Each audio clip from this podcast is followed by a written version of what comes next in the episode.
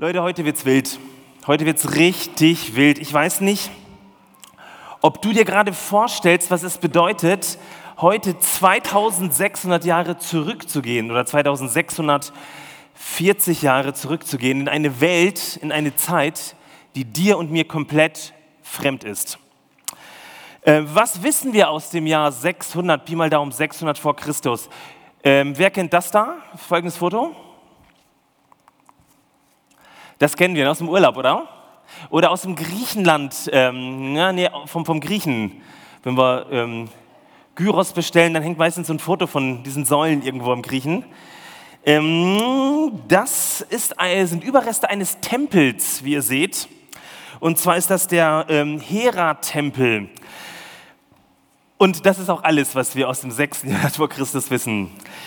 Kurz zusammengefasst, diese Predigtreihe hat keine besonders guten Voraussetzungen, um sofort anzudocken an unser Leben. Und das will uns jetzt bis Februar begleiten. Ich höre da schon die üblichen Stimmen unter uns und in mir sagen, Leute, habt ihr denn nichts Praktischeres als Kesselkirche, gerade in diesen wilden Zeiten hier in Stuttgart? Habt ihr nichts, was so gerade in die Situation hineinsprechen kann? Mit Pandemie schon wieder, die 50-Plus-Marke gerissen in Stuttgart. Wir hätten viel lieber etwas Leichtes, einfache Antworten. Wenn es in der Welt schon so kompliziert und so komplex zugeht, dann mal lieber was Positives, was Fröhliches. Das wäre doch schön, oder? Einfache Antworten einer komplexen Zeit. Und was bekommt ihr in der Kesselkirche? Jeremia um die Ohren. Nun heißt die Predigtreihe Challenge Accepted. Leben in Zeiten von Kontrasten. Meine Frage an dich. Und ich möchte, dass das so ein Deal ist zwischen uns, den du behältst. Okay? Weil du ja genau weißt, wer gerade hier sitzt und ob du hier sitzt. Nimmst du die Herausforderung an? Bist du bereit, dich auf etwas einzulassen, das zwar auf der einen Seite unfassbar alt ist, aber auf der anderen Seite auch extremst aktuell? Ich glaube nämlich, dass das, was du jetzt bis Februar hören wirst, ganz wichtig für uns ist als Kesselkirche und ganz wichtig für dich und ganz wichtig für unsere Stadt und diese Welt. Also, meine Frage an dich, Challenge accepted? Fragezeichen. Und mal eine kleine Erklärung, wenn das jemand von vorne fragt, dann wäre es cool, wenn du Ja sagst oder zumindest Moa. Okay? Können wir uns auf Moa einigen? Das ist so ein irgendwas dazwischen. Okay? Challenge accepted? Ja, sehr gut. Also, ich möchte euch den Predigtext von heute vorlesen. Und ihr kriegt ihn sonst immer auf der Leinwand zu sehen. Ich möchte ihn einfach vorlesen. Ich möchte dich bitten, dass du die Augen zumachst und den einfach mal wirken lässt. 19 Verse, Jeremia 2, die Verse 1 bis 19. Alle, die das jetzt zu Hause mit streamen, die können quasi auf Pause drücken und die Bibel-App oder was auch immer rausholen, die Bibel aufschlagen, wenn sie denn noch eine haben, und einfach mitlesen. Ich lese einfach die Luther-Übersetzung. Jeremia 2, die Verse 1 bis 19. Und des Herrn Wort geschah zu mir. Geh hin und predige Jerusalem öffentlich und sprich, so spricht der Herr, ich gedenke der Treue deiner Jugend und der Liebe deiner Brautzeit, wie du mir folgtest in der Wüste, im Lande, da man nicht sät. Da war Israel dem Herrn heilig, die Erstlingsfrucht seiner Ernte. Wer davon essen wollte, machte sich schuldig und Unheil musste über ihn kommen, spricht der Herr. Hört des Herrn Wort, ihr vom Hause Jakob und alle Geschlechter vom Hause Israel. So spricht der Herr. Was haben doch eure Väter Unrechtes an mir gefunden, dass sie von mir wichen und hingen den nichtigen Götzen an und wurden so zunichte und dachten niemals, wo ist der Herr, der uns aus Ägyptenland führte und leitete uns in der Wüste, im wilden, ungebahnten Lande, im dürren und finsteren Lande, im Lande, das niemand durchwandert und kein Mensch bewohnt? Und ich brachte euch in ein fruchtbares Land, dass ihr äßet seine Früchte und Güter. Aber als ihr hineinkamt, machtet ihr mein Land unrein und mein Eigentum mir zum Gräuel. Die Priester fragten nicht, wo ist der Herr? Und die Hüter des Gesetzes achteten meiner nicht. und die Hirten wurden mir untreu und die Propheten weissagten im Namen des Baal und hingen den Götzen an, die nicht helfen können. Darum muss ich noch weiter mit euch und mit euren Kindeskindern rechten, spricht der Herr. Denn geht hin zu den Inseln der Kittim und schaut und sendet nach Kedar und gebt genau Acht und schaut, ob es das selbst zugeht, ob die Heiden ihre Götter wechseln, die doch keine Götter sind. Aber mein Volk hat seine Herrlichkeit gegen einen Götzen, der nicht helfen kann, eingetauscht. Entsetze dich, Himmel, darüber erschrick und erbebe gar sehr, spricht der Herr. Denn mein Volk tut eine zweifache Sünde. Mich, die lebendige Quelle verlassen sie und machen sich Zisternen, die doch rissig sind und das Wasser nicht halten. Ist denn Israel ein Sklave oder unfrei geboren? Warum ist er zum Raub geworden? Löwen brüllten über ihn, brüllten laut und verwüsteten sein Land. Seine Stätte wird verbrannt, sodass niemand darin wohnt. Dazu scheren die Leute von Memphis und Tachpannes oder so ähnlich dir den Kopf kahl. Das alles hast du dir selbst bereitet, weil du den Herrn, deinen Gott, verlässt, so oft er dich den rechten Weg leiten will. Was hilft's dir, dass du nach Ägypten ziehst und willst vom Nil trinken? Und was hilft's dir, dass du nach Assyrien ziehst und willst vom Euphrat trinken? Deine Bosheit ist schuld, dass du so geschlagen wirst, und dein Ungehorsam, dass du so gestraft wirst. Und du musst innewerden und erfahren, was für ein Jammer und Herzeleid bringt, den Herrn, deinen Gott, zu verlassen und mich nicht zu fürchten, spricht der Herr Zebaoth. Okay, kurz durchatmen, die Augen öffnen. Puh. Krasses Ding, oder? Ich habe es euch gesagt. 19 Verse. Ganz krass. Was geht dir durch den Kopf, wenn du diese Verse hörst? Fangen wir mal ganz entspannt an. Was geht dir durch den Kopf? Zuckst du bei so einem Text kurz zusammen? Nimmst du vielleicht so eine Abwehrhaltung ein, so, geht weg, nicht am Sonntagmorgen? Oder machen dich diese Texte richtig wütend, so richtig wütend? Warum muss so etwas in der Bibel stehen? Und warum sind die Leute denn überhaupt auch so blöd, das in der Kesselkirche sonntags von der Bühne zu predigen? Okay, bevor ich hier was kaputt trete, ich möchte euch mal sagen, was mir durch den Kopf gegangen ist, als ich einen Text gelesen habe, das erste Mal in der Vorbereitung. Gerade der Satz haut ganz schön rein, oder? Das habt ihr davon. Das kann man von hier vorne so richtig geil von hier oben runter predigen. Das müsstet ihr auch mal machen, das ist ziemlich cool. Das habt ihr davon. Und sofort ploppen bei mir diese ganzen, ich sag's mal unter uns, weil das ja unsere Geschwister sind, und die verrückten Christen der Welt auf, die das dann mit Corona legitimieren und sagen, das habt ihr davon, dass ihr Gott nicht gehorcht. Jetzt schickt er da so eine Krankheit. Kennst du solche Leute? Komischerweise liest man immer wieder von diesen Christen und sieht sie auch noch im Fernsehen. Und du musst innewerden und erfahren, was es für Jammer und Herzeleid bringt, den Herrn, deinen Gott, zu verlassen und mich nicht zu fürchten, spricht der Herr Zebaoth. Die Guten werden natürlich verschont. Es muss dann immer schön dualistisch sein, ne? Die Bösen, die Ungehorsamen und die Guten. Und wir sind natürlich, was sind wir denn? Was bist du?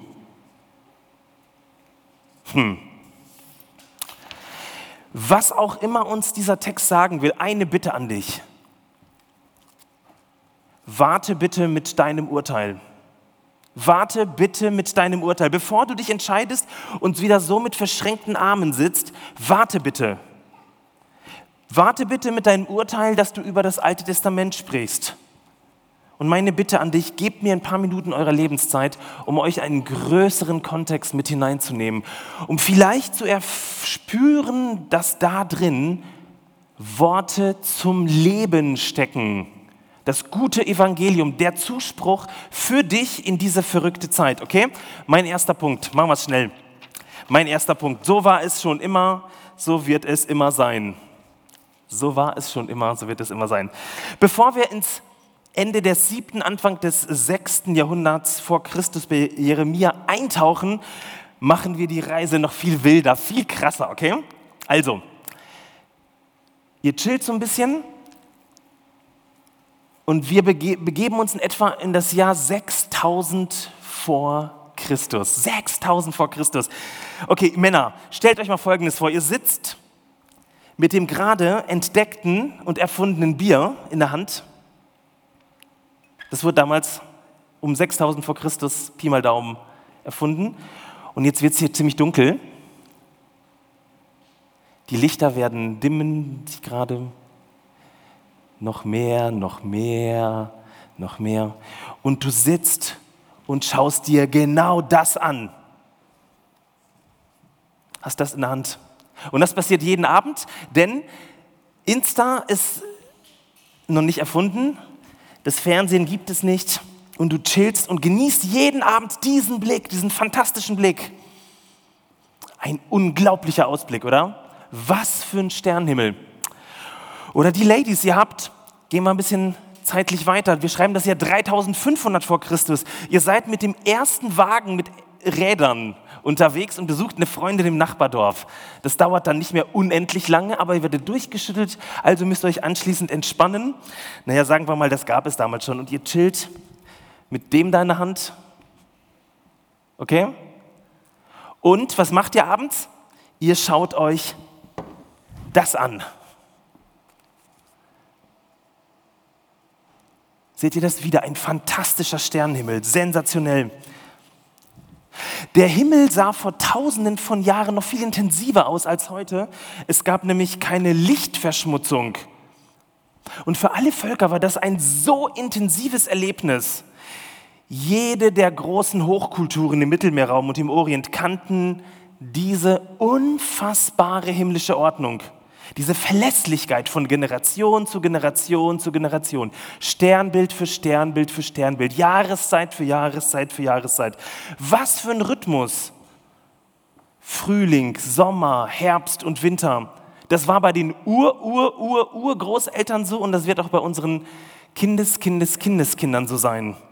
Immer derselbe Himmel, immer derselbe Zyklus. Seit jeher von Generation zu Generation. Das gab es bei den Hochvölkern der Sumerer, bei den Assyrern, die im Jeremia-Buch vorkommen, bei den Babyloniern, die übrigens auch im Jeremia-Buch vorkommen, bei den Ägyptern, die da auch drin vorkommen, bei den Griechen, bei den Römern, bei den Germanen, überall.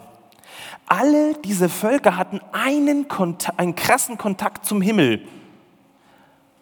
Alle diese Völker teilten dieselbe Erfahrung. Der Himmel ändert sich nicht, nie. Er ist immer stabil. Dieser Kosmos, diese Natur sind darum heilig und stabil. Heilig und stabil. Und das galt für alle Völker. Eine ewige, sakrale, göttliche Ordnung. Himmel und Naturrhythmen und als drittes der Staat. Also oben der König, dann eine kleine, einflussreiche Mittelschicht, dann eine unbedeutende breite Masse und unten die Sklaven. Selbst Platon, der 250 Jahre nach Jeremia gelebt hat, kennt diese Ordnung. Und auch da, so war es, so ist es und so wird es immer sein. Das ist die Ordnung. Und für alle Streber, die es nachgucken wollen, das Fachwort heißt Ontokratie. Ontokratie. Und wisst ihr, was all diese großartigen Völker, die Sumerer, die Babylonier, die Assyrer und so weiter, die Römer, Griechen, gemeinsam hatten? Sie hatten alle kein heiliges Buch. Ist dir das mal aufgefallen in deinem Geschichtsstudium? Kein heiliges Buch. Warum denn auch? Es gab eine vielgöttliche, ewige Struktur von Sternen. Schaut sie euch an. Immer gleich, immer verlässlich, immer da. Wozu ein heiliges Buch? Stattdessen wurden die Naturgewalten angebetet. Die Sonne, der Mond, die Sterne oder der König, der Pharao, der Kaiser oder weiß der Kuckuck was. Und das nannte man oder nennt man bis heute Polytheismus. Den gab es in allen Hochkulturen. Und überall gab es immer diese eine Erfahrung, es gibt eine ewige göttliche Ordnung von Kosmos, Jahreszeiten und Staat. Und dann passiert was total Verrücktes. Das nächste Foto bitte. Nochmal das nächste. Bam. Ein Mann hütet die Schafe seines Schwiegervaters irgendwo in der Wüste im Sinai. Und er sieht irgendwo auf dem Berg ein kleines Feuer. Aber dieses Feuer ist anders. Da verbrennt nichts. Es brennt die ganze Zeit. Das weckt seine Neugierde. Er geht hin schaut diesen Dornbusch an und auf einmal passiert, bam. Nächste Folie. Mose. Der Busch spricht mit ihm. Was, ich? Hä? Busch, woher kennst du meinen Namen? Und die Stimme stellt sich vor, ich bin dein Gott, der Gott deines Vaters, der Gott Abrahams, Isaaks und Jakobs. Ich habe gesehen, wie schlecht es meinem Volk in Ägypten geht und ich habe gehört, wie sie über ihre Unterdrückung klagen. Krass, oder? Wir müssen das tatsächlich mal ganz kurz reflektieren, was hier passiert. So etwas hat es noch nie in der Geschichte der Menschheit gegeben. Ein Gott, der in die Geschichte der Menschheit eingreift. Ein Gott, der in die Beziehungen hinein spricht. Ein Gott, der hinsieht und hinhört. Also nicht einer, der zyklisch immer wieder da ist und untergeht und aufgeht. Einer, der sieht, der spricht. Einer, und jetzt kommt das Krasse, der Sklaven befreit. Sklaven gehörten zum Staat dazu. Das zweifelt niemand an. Ein Gott, der spricht. Ein Gott, der spricht. Das ist der Grund, warum wir ein Buch haben mit Geschichten, die diese Menschen mit Gott erlebt haben. Nicht zyklisch, sondern immer mal wieder. Und diese Geschichten gehören aufgeschrieben und vorgelesen. Gott greift in die Geschichte ein, befreit sein Sklavenvolk für damalige Zwecke auf eine unglaubliche Art und Weise. Und das musste weitererzählt werden. Und das ist sozusagen der große Hintergrund der prophetischen Bücher und des Jeremia-Buches. Gott spricht. Das ist schon mal krass, oder? Ein Gott, der spricht, und zwar zu Königen und zu Priestern. Jetzt haben wir das Problem, dass die nicht zuhören wollen. Die lieber so eine Ordnung, so eine ewige Ordnung aufrechterhalten wollen, in der sie natürlich privilegiert sind, zur Oberschicht gehören. Das will doch niemand aufgeben, oder? Darum schickt Gott Propheten. Und jetzt auch eine Frage, wisst ihr, wozu es Propheten braucht? Einige würden sagen, um die Lottozahlen vom kommenden Samstag zu sagen. Nein, Prophetie ist im Kern zuallererst das Reden Gottes in die aktuelle Situation hinein. Gottes Reden in die ganz aktuelle Situation hinein. Warum? Weil Gott es sieht und sich mitteilen möchte. Zweiter Punkt. Was hat Gott zu sagen? Was hat Gott zu sagen? Vielleicht sagst du, okay, ich verstehe, dass Gott sich mitteilen will. Er spricht von mir aus. Das kann ich alles stehen lassen. Aber warum muss es so hart und so derb und so verurteilend sein? Warum hat dieser Jesus von Nazareth ganz anders geredet? Das ist mir viel sympathischer.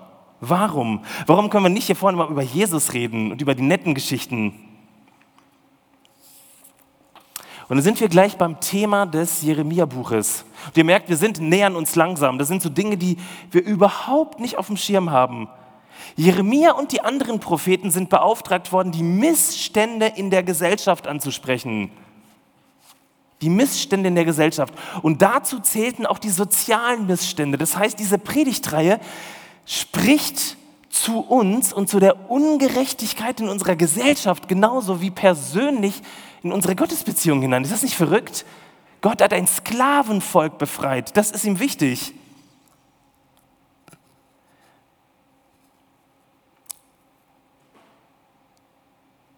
Und als das Volk nicht darauf oder als die Hörer nicht darauf eingegangen sind, gibt es so ein androhendes Unheil. Gericht. Bam, in your face.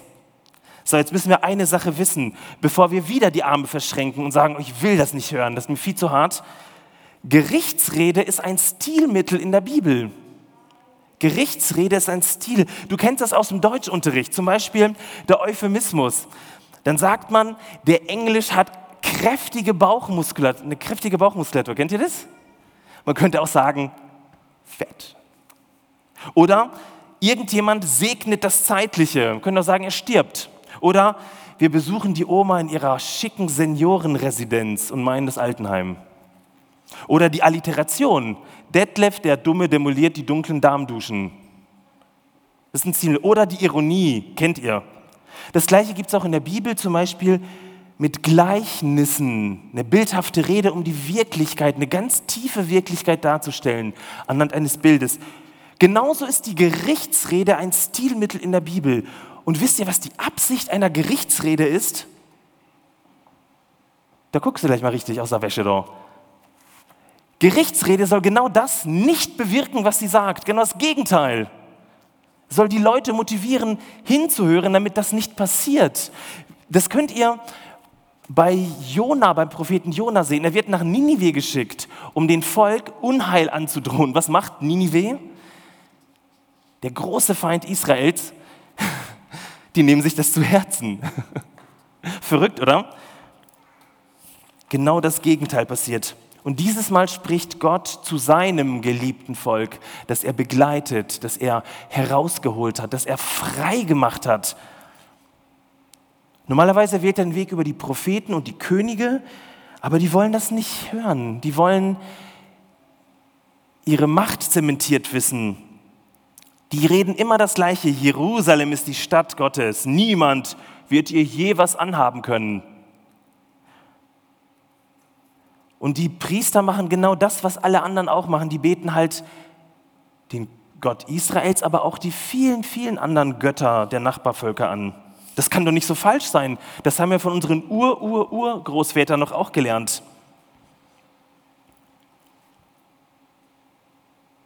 Und dabei wurde Gottes ureigener Wunsch mit den Füßen getreten, ein Volk zu haben, das auf ihn hört. Das auf ihn hört, das sich das zu Herzen nimmt. Ein Volk, das Sklaven befreit, das Kleine nicht unterdrückt, das Schutzlose Leute nicht vernachlässigt und am wichtigsten ein Volk, das sich das zu Herzen nimmt, was Gott sagt. Darum, diese Gerichtsrede, sie will eigentlich das Gegenteil bewirken, Umkehr und einen Neuanfang.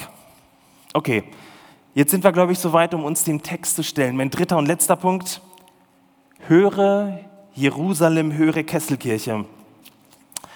In der Vorbereitung habe ich nicht schlecht gestaunt, als ich den Text gelesen habe und dann die Literatur. Wisst ihr eigentlich, was das allererste hebräische Wort im Jeremia-Buch ist? Worte. Worte. Und jetzt machen wir einen ganz großen Bogen zum letzten Kapitel, zum allerletzten Wort in der hebräischen Bibel. Das letzte Wort heißt Leben. Ist das nicht verrückt? Was für eine göttliche Dynamik in diesem Buch, was für eine Perspektive. Worte und Leben, man könnte sagen Worte zum Leben. Wenn du dieses längste Buch der Bibel, und das ist das Jeremia-Buch, ich wusste es auch vorher nicht, das längste Buch der Bibel mit seinen düsteren Worten liest oder hier diese Predigtreihe Woche für Woche hörst, dann möchte ich dich bitten, dass du genau das hörst. Gottes Worte zum Leben. Das ist die große Überschrift, das ist die Absicht, das ist das Wesen Gottes. Worte zum Leben. Sogar mitten im Unheil bietet Gott Überleben an, die Aussicht auf ein neues Leben. Mitten in dieser chaotischen Gliederung des Buches, Worte zum Leben. Mitten in dieser komischen Sprache, mit der Klage, mit militärischen Auseinandersetzungen, mit Krieg gegen die Assyrer, Babylonier, Ägypter, Worte zum Leben. Worte, darum geht es. Um Worte. Beim Lesen fällt nämlich tatsächlich auf, und ihr könnt den Text zu Hause in Ruhe lesen, in den Versen 1, 2, 3, 4, 5, das steht immer sowas wie das und des Herrn Wort geschah. So spricht der Herr. Spricht der Herr, hört des Herrn Wort, so spricht der Herr. 5 Verse und es geht immer um das einzigartige Reden Gottes. Das geschieht über das ganze Buch, aber was? Oder eher gesagt, wie spricht Gott? Und das ist ein bisschen tricky, denn wir haben oft eine krasse Perspektive, diese Worte wahrzunehmen. Wir lesen das Buch und denken uns, boah, wie kann man so hart sein? Die Situation bei Jeremia war aber die. Auf der einen Seite standen ganz viele Propheten des Königs, die sagen, uns geht es gut, es geht immer so weiter. König, du bist der Beste. Und hören wir auch mal wieder, das Beste kommt noch. Seid fröhlich und chillt. Das war die Mehrheit, der König, seine Priester, Propheten und das Volk. Und auf der anderen Seite, ganz im Abseits, stand Jeremia. Die absolute Minderheit, oder? In seiner Berufungsgeschichte in Kapitel 1 wird beschrieben, dass er zu Gott sagt, Gott, ich kann das nicht machen, ich bin viel zu jung für diese Aufgabe. Dort steht ein viel zu junger, ein viel zu zweifelnder, ein viel zu sehr mit seiner Berufung ringender Prophet. zu jung, zu unerfahren und in der absoluten Minderheit, oder? Ich möchte dich was fragen. Könnte es sein, dass dieses Reden Gottes unter diesen Umständen eher leise ist? Eher leise und schon fast unbedeutend erscheint? Eigentlich ganz schön hemdsärmlich, oder? Hast du mal trotz dieser Worte überlegt, dass Gott sich nicht als der Schreihals der Nation vorstellt? Der Größte spielt sich nicht auf. Nein, er bietet an, er mahnt, er spricht, er ringt, er versucht es immer und immer wieder und will, dass das nicht passiert, was da steht. Und seine Hörer? Wir tun das, was wir immer machen. Wir sind beschäftigt mit uns selbst, mit unserem Alltag, mit unserer Arbeit, mit unseren Zielen, mit unseren Sorgen, mit unseren Worten. Liebe Kesselkirche, ich glaube, dass diese Predigtreihe eine unglaubliche Challenge für jeden von uns ist und für uns als ganze Gemeinde. Wie können wir etwas lernen, das uns so total billig und trivial erscheint? Das Hören. Das Hören. Hören auf Gott und sein permanentes Reden. Denn das zeichnet diesen Gott der Welt aus. Er redet bis heute. Hören aufeinander, denn der Christus lebt auch in dir. Krass, oder? Und hören auf dein Herz und gleichzeitig diese vielen Stimmen in uns wahrnehmen. Und eine letzte Dimension, und das ist eine Sache, die wirklich herausfordernd ist, auf die Dinge dieser Welt, die hier abgehen. Und all diese vier Dimensionen beginnen mit dem Hören. Das ist das Zentrum, die Mitte. Alles fängt mit dem Hören an. Jede Veränderung in unserer Gemeinde beginnt mit dem Hören. Jedes Wachstum in der Kesselkirche beginnt mit dem Hören. Wisst ihr, wie krass das Hören selbst im Neuen Testament pointiert ist? Paulus wird 650 Jahre etwa folgenden krassen Satz raushauen. Römer 10, Vers 17. Der Glaube kommt aus dem Hören. Nicht aus dem Tun, nicht aus dem Kreativsein, nicht aus dem Bam. Der Glaube kommt aus dem Hören. Alles beginnt mit dem Hören. Ich habe in dieser Woche, als ich die Predigt vorbereitet habe, dann mir gesagt, okay, was du der Gemeinde sagen willst, versuch's mal selber. Zu Hause ist es ja so ein bisschen schwierig mit Kids, Ruhe zu finden. Also habe ich mich im Büro hingesetzt, habe es ausprobiert, habe meine Augen geschlossen, tief durchgeatmet. Ihr kennt das ja alles. Also jeder von euch weiß, wie man ein bisschen zur Ruhe kommt, wie man hört.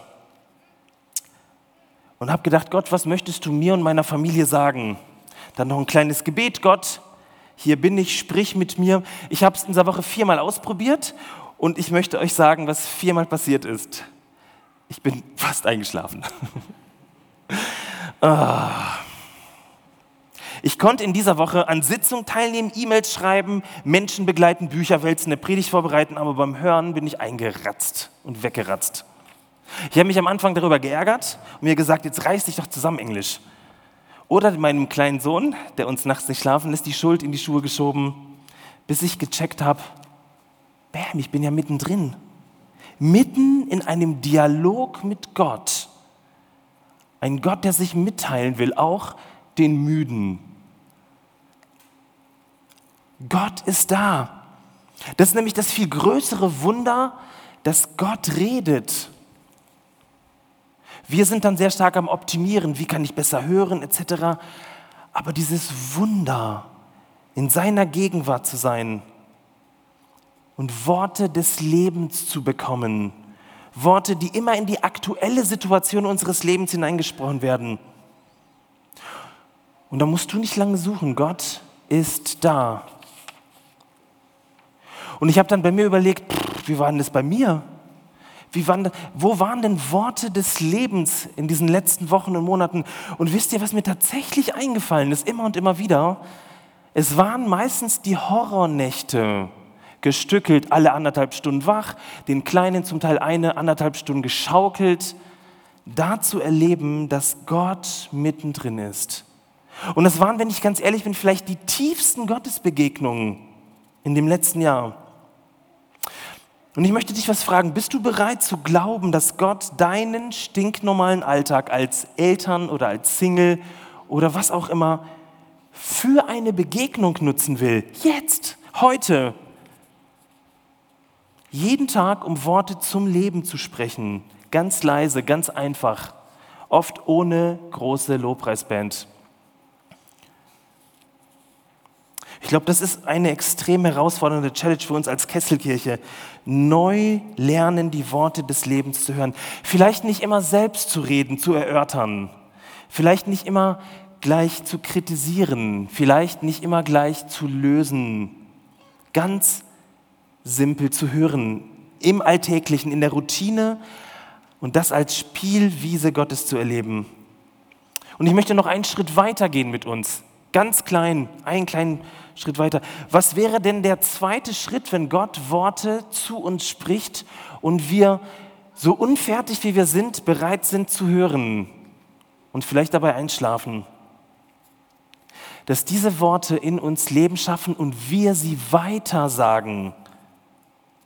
In das Leben unserer Freunde, in das Leben der Gemeinde, in das Leben von Menschen hinein. Leute, glaubt ihr, ich glaube, das wäre der größte Gemeindeboost, den wir als Kesselkirche erleben können. Ein Beziehungsboost, das wünschen wir uns. Denn Worte zum Leben verbinden.